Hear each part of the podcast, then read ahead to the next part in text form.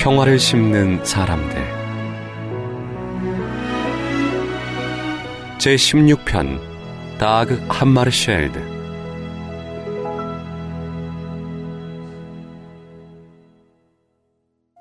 세계 어느 곳을 가더라도 생생한 삶의 모습을 시와 사진으로 남긴 사람. 훌륭한 외교관이기 이전에 열정적인 사진작가이자 시인이었던 스웨덴 출신의 제2대 유엔 사무총장 다그 함마르셸드.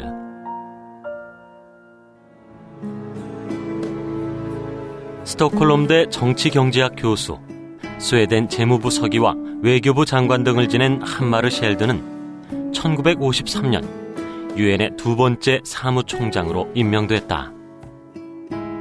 그는 재임 시절 헝가리 자유화 운동, 중동 분쟁 등의 해결에 앞장서 중립성과 형평성을 유지하며 유엔의 위상을 높였고 많은 이들로부터 존경을 한 몸에 받고 있었다.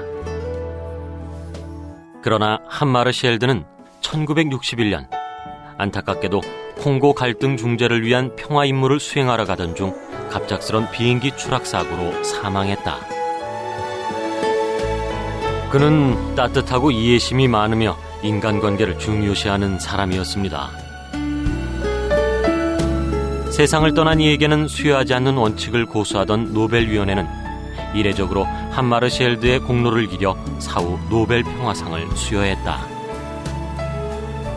평화를 위해 자신을 아끼지 않았던 그의 열정은 지금도 그가 남긴 사진과 시를 통해 많은 이들에게 감동을 주고 있다.